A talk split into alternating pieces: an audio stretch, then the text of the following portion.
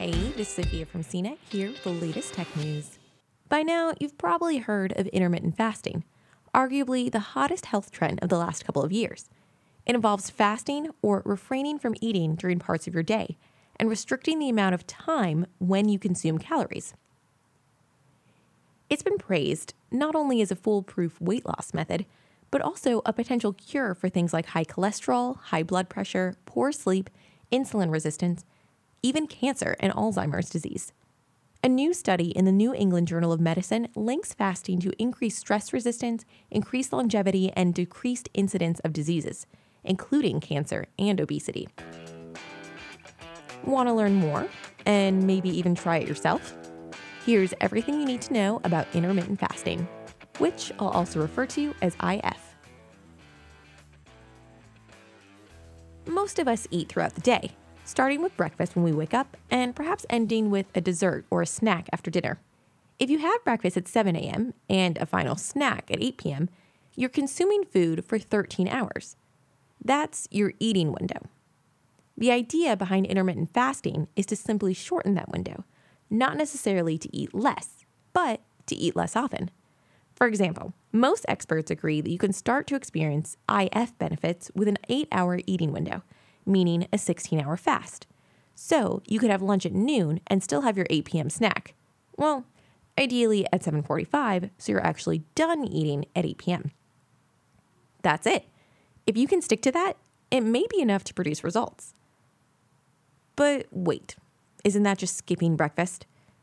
And haven't we heard for years that skipping breakfast actually leads to weight gain, not weight loss? Eh, yes, and yes. However, IF requires a clean fast to be effective. And once you get accustomed to it, your appetite should correct itself so that you no longer overeat once your eating window opens. Gin Stephens is the author of Delay, Don't Deny Living an Intermittent Fasting Lifestyle.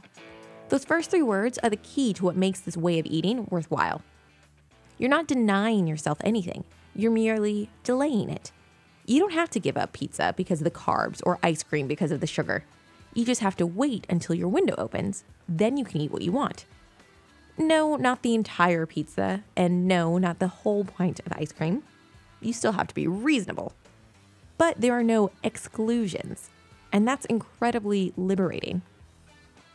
Think about nearly every other diet out there Atkins, South Beach, Paleo, Keto. They all require you to cut out certain things fats, carbs, sugar, or eat in excess of something else protein, cabbage soup. The reason these diets typically fail is that they're not sustainable. Intermittent fasting is the exact opposite. Instead of getting harder and harder to maintain, it actually gets easier and easier. Lost amid the talk of intermittent fasting's various health benefits is a very real secondary perk saving money. When you cut your diet down to one or two meals per day, your food costs drop accordingly. It's impossible to say how much you stand to save because it depends on how often you dine out, what you buy at the grocery store, and so on. But even if your total food expenses drop by just 25%, that's still a huge difference. Suppose you spend, say, $100 per week on food. If you subtract the cost of seven meals per week, that might realistically lower your expenses to $70. Over the course of one month, you'd save $120. Over one year, that's $1,440. That's a vacation, a down payment on a new car. And there's a bigger picture benefit as well. You're lowering your impact on the planet. Imagine if entire populations switched to two meals a day from three. We could get by on fewer crops and animals, which in turn would reduce overall water consumption. Maybe that's a bit of pie in the sky thinking, but there's some truth to that. So, how do you get started with intermittent fasting? Well, there are two schools of thought with regard on how to structure your fast. The first is commonly known as the 5 to 2 ratio. You eat normally for 5 days of the week and fast for 2, meaning you eat normally for 5 days of the week and fast for 2, which means you either eat nothing or only consume 500 to 600 calories. The second is a daily fast, fasting for at least 16 hours per day with an 8 hour eating window.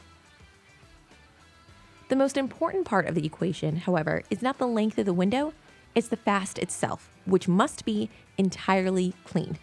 That means water, coffee, and tea only, with absolutely no added fat or artificial sweeteners. No bone broth, no water, no water with lemon, no flavored teas. No gum, no mints, nothing with calories, period. The goal is to deprive your body of anything that triggers insulin production, because an insulin deprived body turns to fat stores for energy. One of the toughest hurdles for many people is giving up cream or sugar in their coffee. Whether you're fed up with diets or just want to improve your overall health, intermittent fasting is absolutely worth a try.